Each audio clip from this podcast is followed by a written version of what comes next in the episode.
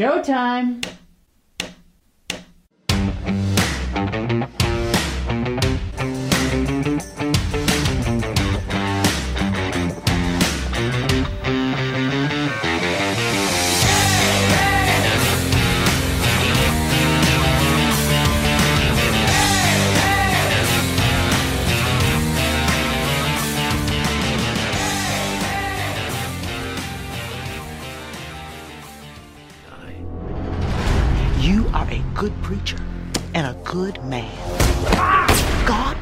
This around. You will see. I know I'm not supposed to come here. I'm in trouble. What's your name? Tabitha. This is new for both of us. You being a daughter, me a dad. It's weird, right? I'll never hurt you. I've heard that before, you know. Hey, what is this? I've missed you. Broke my heart when you left. Don't touch me. We must finish what we started. No. Tabitha, you won't get away with this. What, preacher? What are you gonna do? Mr. Beckman. Welcome back. Where is she? This guy is serious. He's a real psychopath. I looked into it. Pay close attention. My name is Aaron Beckman. The preacher. You ask around about me. And when you find out who I am, you're gonna let her go unharmed. It's your only chance to survive what's coming. Welcome, everyone, to the Rosie and Bill Show. Our guest this week moved from a small town in Kansas to LA at the ripe old age of 19. And since then, he's appeared in, produced, or directed dozens of feature films. He's a co founder of PureFlix. He's written a powerful and inspirational book. And along the way, he's amassed more than half a million followers on social media. Please welcome to the Rosie and Bill Show actor, producer, director, author, and so much more, David A.R. White. David, welcome to the show. Well, thanks for having me. I appreciate that. I don't know where we go from there. That's quite an intro. It was a lot. You've So done a lot. You moved from just outside Dodge City, Kansas to the city of Angels at, at a young age. What inspired you to do that? And what was the transition like? Um, well, I, you know what? I'm a firm believer that people have dreams in their hearts uh, from an early age. And for me, it was the entertainment industry. It was telling stories. Um, it made no sense though, because I, I grew up in a, in a Mennonite uh, community. My father was a Mennonite pastor. And if you don't know anything about the Mennonites, the joke that I always say is just the Mennonites make the Mormons look like a pack of Hell's Angels. So if you think about it, like the Mennonites are super conservative. I saw one movie in the theater the first 18 years of my life, and so it uh, it's not like I had an entertainment background um, or anybody, you know, in, in, in miles and miles telling me I should do this. But but again, I think it's I just had that dream uh, early on, and I love telling stories, and I and I and I had this fascination with Hollywood, and so um, yeah, when I was 19, I moved here. God bless you. You have to follow your heart, that's for sure. I agree. yeah, and we're going to fast forward just a little bit now. We'll go to 2014, David, when the first God's Not Dead movie came out. So your acceptance of this challenge may be the only meaningful exposure to God and Jesus they'll ever have. See, to me, he's not dead. I don't want anyone to get talked out of believing in him just because his professor thinks they should. Mr. Wheaton, are you ready? We're going to put God on trial. If you think you're smarter than me, Wheaton, do not try to humiliate me in front of my students. In that classroom, there is a God. And I'm him. This experiment is over. You get to decide who the most important person in your life is. Me, Professor Radisson. But I have to do this thing. Like it's something that God wants me to do. I, I can't just turn away from it. You just want to ensnare them in your primitive superstition. What I want is for them to make their own choice. That's what God wants. You have no idea how much I'm going to enjoy failing you. Yeah, but who are you really looking to fail? Me or God? God's not dead, he's surely alive. Did you have any idea when that movie came out that it would be as successful as it ultimately was? No, um, I get asked that question a lot, uh, and I would love to say that I had a magic ball. Um, but you know, we had done PureFlix. Our company started in 2005 with two guys in a garage. Uh, and uh, actually, there were three of us, two other guys at the garage, and me. There was three. Um, and uh, you know, um, we released probably over hundred straight to DVD movies up until between 2005 and 2012. Um, we were a production and distribution company um, for Faith and Family. And so in 2012, we had this. You know, somebody brought this idea of basically it was just a title, and um, and we went and we made God's Not Dead for 1.2 a million, uh, which was a big movie for us, you know, as independent mo- filmmakers. That was a, you know, a, a, lot to raise. And then we always felt like this was our theatrical, though. This was our should be our first step into the theaters, and and uh, and so when it came out in 2014 um, you know, it, it, it, came out as the number one live action um, uh, movie of 2014. It went on to break all these records. It did uh, 65 million in the box, and and uh, and yeah, so it you know it, it it positioned us to then move into the theatrical world. But never in a million years, uh, I got called by all the you know the that Monday morning after your movie comes out, and everybody wants to know who is PureFlix and what is this God's Not Dead. Um, as it you know blew the doors off of you know all the all the Hollywood ones that were out. That sounds like a big big win for you, and you must have been really proud. I mean, how rewarding was it for a faith based film to kick everything out you know to the curb basically? Yeah. Yeah, no, I mean, I think it was a wake up to, also to Hollywood that that there was actually an audience out there for this type of entertainment, and and um, you know, the stats are something like a, you know, however many people in the United States, but like 150 million go to church once a month, or they did before COVID. Now it's probably you know slash in half, but but um, but that you know Hollywood just uh, they just didn't really quite understand this idea of of a faith film and um, uh, you know, God's Not Dead. I, I don't say this stat a lot, but I'm going to say it here to you guys because I think it's an impressive stat. It's the sixth most profitable movie in cinema history based on its ROI, its return on investment for you know for being a 1.2 million and then went over and grossed over 100 million dollars you know worldwide. So it's um it was so staggering that now we look at the studios and they all have these faith labels and um and that's what's been exciting is to watch you know from an early age it wasn't that i wanted to be in the christian film industry or the faith film industry but i believe that we should tell stories for you know for that marketplace and that there was a marketplace there to do it. And and I'm happy that I was on the fore you know the forefront of that. David I have to tell you that that ROI statistic that's something I had actually uh, read. I wasn't quite sure where it fell in terms of ranking but that one of my favorite movies years ago was Universal Soldier, and I think it cost a hundred million to make, and I don't think it made half that at the box office. So ROI is a big deal.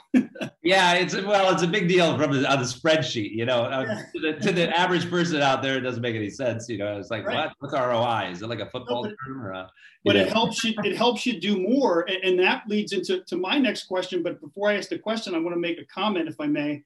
And um, over this past weekend I watched the fourth installment of the God's Not Dead series, We the People.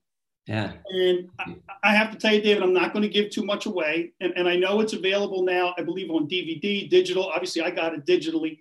Um, and I've seen the prior movies. And, and this one, I literally went through every emotion during the course of this movie. And there's a scene in there, I believe the actress's name is Amanda Jarrows. She plays uh, Mrs. Hayes. Yeah. Uh, towards the end that precedes um, a, a, scene of yours, but but your performance overall in the entire movie was just just phenomenal. And I, I, just want to you know share that first for our viewers that if you haven't seen it yet, you've got to watch this movie. I think it has something for everyone. So and it's also timely, like beyond timely. Dead, That's part of your plan, isn't it? Keep us all divided so we don't realize that you're really chipping away at our freedoms and liberties. America is a country so blessed to whom much is given, much will be required. You see those statues and those monuments out there? They say, you work for us. You are out of order, Mr. Hill. A government of the people, by the people, for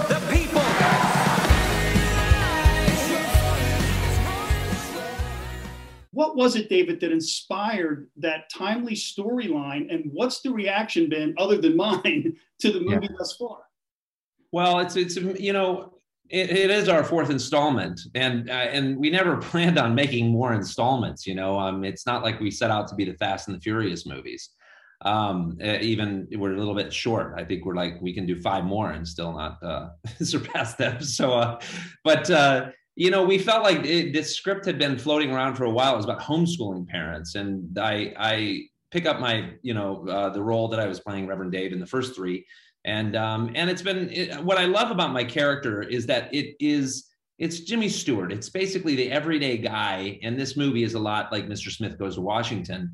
Um, if you remember that that wonderful Frank Capra movie, Yeah. um, but it is he's just an everyday guy that finds himself in the middle of all these situations, and here he is once again, just even like even from a uh, you know life imitating art in a lot of ways. I didn't want to reprise this role. It's not like I'm dying to go be another pastor. I mean, my dad was a pastor. I didn't want to be a pastor, and here I am playing pastors in movies. Um, but what I what I love about it is is this this just average guy. His church is running a homeschooling program, and they get visited by the county, and the county says you have to comply to these rights. Uh, or comply to this the curriculum otherwise we're going to fine you once a month until or once a week until you do and so these this little band of misfits heads to washington d.c to just to just plead their case about why they want to teach god in the platform you know in their in their homes and and uh and why you know america was built on the all of these freedoms of religion of freedoms of you know of all you know there's there's a whole you know there's a whole lot of freedoms that we we fought for and people bled for. And and at what point in in in you know does the government doesn't can't cross that line into our homes into our personal lives? That where do we draw that line? And and that's what this movie's about. And that's you know something that we did not imagine that it would be so in the forefront of all these discussions that we see on the news every day. Um, our goal is to not uh, cause dissension. Our goal is to just bring to light conversations that need to be happening in our country and the reasons why our country is, was established in the first place and the, form, and the founding fathers and what their vision was behind that. And so that's why I do love these movies. And I think it also resonates. We opened in three days, just now actually getting back to your conversation. I know I've been on a long tangent, but or your question. But the interesting thing was that it opened only we only went in the theaters for three days because the Hollywood had had you know all this backlog of their big budget theatricals. It opened on a Monday, Tuesday, Wednesday in October, in late October or middle October, I think, and uh, to almost sold out audiences every single every single uh, show to 600 on 600 screens across the country to standing ovations. And it was just an interesting thing to see um, something that i guess again like the original god's not dead struck that chord in people um, to where they're standing up and cheering and you know and so i do encourage people if you if you you know it's a it's it's everywhere right now you can go to the walmart's targets red boxes you can go online on on apple you know amazon any place to get it and i just would encourage you to do that um, if you're watching this show uh, because I, I think you will be blessed and also encouraged and inspired and you can watch it with the whole family too which is really cool I'll vouch for that with everything you just said. Absolutely. I know I was. Thank you David, in addition to all of that and that you've been doing, now you're a first time author. You've written your first book, Between Heaven and Hollywood. Yeah thank you What was that like? Congratulations. Well, I, you know what? I, I got nothing in here, but I actually do have the book here because I got a box of like stuff that we haven't done this office to put it in, but I'll show you. There it is. Yay. Um, I didn't know we were plugging my book. Uh, uh, but anyway, what was the question? Was there a question? no, I just, well, the question was, you know, what was that process like and what inspired the book? Oh, thank you. Yeah, it's tough. Writing book is I, I I don't. I mean, I didn't set out to write a book. I mean, I came to Hollywood to tell stories and to be an actor, and you know, and uh, in the process, I think you're always amazed uh, if you just move forward in different steps that that uh, however you want to say it, the universe puts in front of you. To me, God puts in front of you. Um, when you do that, you'll be amazed to see what comes out of it. And so, I wrote a, a book with um, uh, between heaven and Hollywood, chasing your God-given dream uh, is the title of it, and it's all just about dreams that you can achieve anything. And here's a guy from Kansas who was on a tractor in the middle of a wheat field who had this little little kernel of an idea uh, and a dream, and um, and I'm fortunate to say that it's worked out quite well, and I'm very grateful for it. Wow. Well, and, and you know, we, we really appreciate that. And David, that's another thing I mentioned, um, your large social media following. And I really appreciate the inspirational and the motivational quotes and images and things that you post. And it sounds like that's really also the, the theme of the book. And, and that's, that's what prompted us to do what we do. We were inspired to be a source of positivity on social media. And that's why it's great to be able to have guests like you and and, again, I, I've loved your work for a long time. In fact, one thing I just wanted to throw in real quick I've got to give credit to Brian Bosworth because he's the reason I watched one of your movies early on. And then there's another one of your movies I didn't even know you were involved with, which I've told Rosie about this movie a hundred times. What if with Kevin Sorbo and, and Kristy Swanson? I know you were one of the producers. But Yeah. Revelation Road, I'm like, Brian Bosworth's in another movie? I've got to check this out because I, I knew he was kind of turning his life around in a lot of different ways. And wow, what a powerful, what was there? Three of them. I've seen, I've seen the first two. I haven't seen the third one yet, but what, what powerful movies they were too. So the credit goes to Boz for me getting to see some of your uh, early work. I love Boz. You know, um, Brian Bosworth, when he first came, I uh, to for Revelation Road, um, we did, you know, like you said, three movies, and and the first one was the villain. He was a, it was a motorcycle gang that is. I play this, you know, this ex hitman who's running from that life and now has a family, and and uh, and it's kind of this end of the world apocalyptic thing, Mad Maxy, uh, and so and uh, I, I Bosworth's name came up, you know, and all I knew him as was the Boz from Oklahoma, you know, and the OU Sooners, and you know, I know obviously went to play for Seattle for three years, Seahawk, and and um, but everything I read on him was negative toward him, like as in having this massive anger problem and everything else. And yet, you know, one thing that we try to do in our movies is give people second chances and not believe everything and meet with them and uh, and see where they're actually at. And so uh, he signed on board to do the, the film and in the process of it had a big faith awakening um, at the end of the movie. On he while he was on tour uh, showing this movie to all these chiefs in casinos of all things. And uh, and Boz has really become a good friend of mine. In fact um, we were just uh, on the i was hearing about him this morning because we're going to south africa um, and I've not said this to anybody, but you know what? For the Rosie and Williams show, I'm going to put this out there to you guys.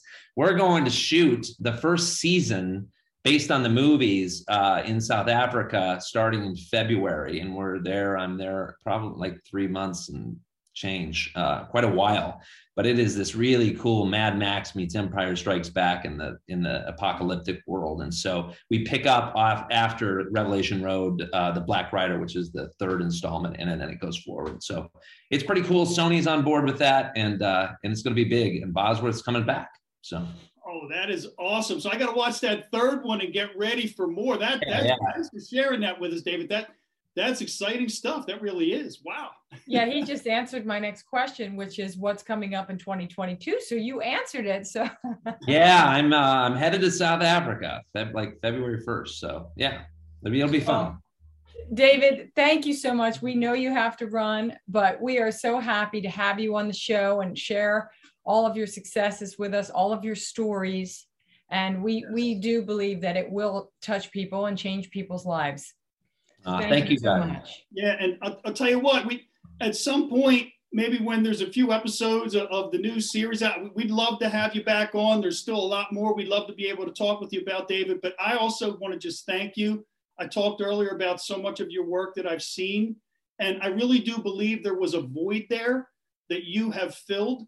And I think that it's been just wonderful to see such um, compelling, inspirational, uh, and just quality content you, that you've put out. And I just want to thank you for it on behalf of myself and the millions of people, that 150 million people or so that you mentioned earlier. Uh, it, it really is great that you've managed to fill that void. You just keep coming out with more and more and more great stuff. So thank you. Ah, thank you. And Love on the Rock, if you can see that poster back there, is out right now. And it's a very cool movie that we shot in Malta last year. It's fun. So That's on my everywhere, too. schedule for this coming weekend. And I'll tell you what, I, one of the things I'm going to ask you about when we get together again is where did you learn how to fight like? You look like Dolph Lundgren in some of these movies. yeah, thank you very much. Well, I appreciate it. Takes a while of training, but anyway. Yeah. All right. God bless you guys. You too, David. God bless, Thank Dave. you. Take care. Thank- Thank you. All righty. See ya. Appreciate you.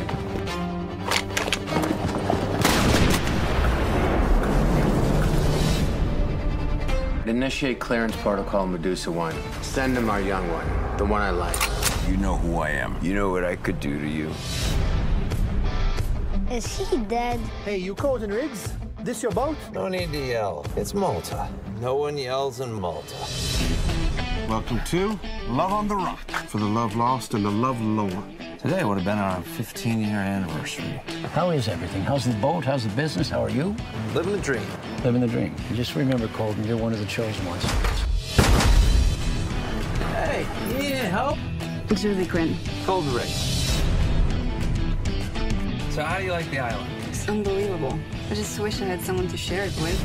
Came to Malta to get away from it all. So when do we start? Start what? Getting away from it all? What happened to the laboratory technician? The vial was placed on a lab tech named Luigi Santini. So where's the panacea now, the GN13? He did have contact with Colton Riggs. So Colton currently has possession of the vial. If we don't get it first, there's no telling what the other side will do with it. Stop it! I'm not a school teacher. Oh, really? They created a serum. It's a cure-all. Cancer, diabetes, all of them gone in an instant. I had a dress picked out for tonight. Can we talk about this a little later? Can't you bring in a former Chicago cop? You looking for this? I need a favor. I think it's time to get the gang back together. Meet me back at Love on the Rock. You gotta take your clothes off. Not like that. You have something I want. I'm not supposed to have a crush on my assignment. Everyone has their purpose. I think this one's on you. That serum is mine. You don't win this game. I'm the guy that wins. Ah. Ooh. This'll work. Where's the ammo? It's BYOB. Bring your own bullets. Round two.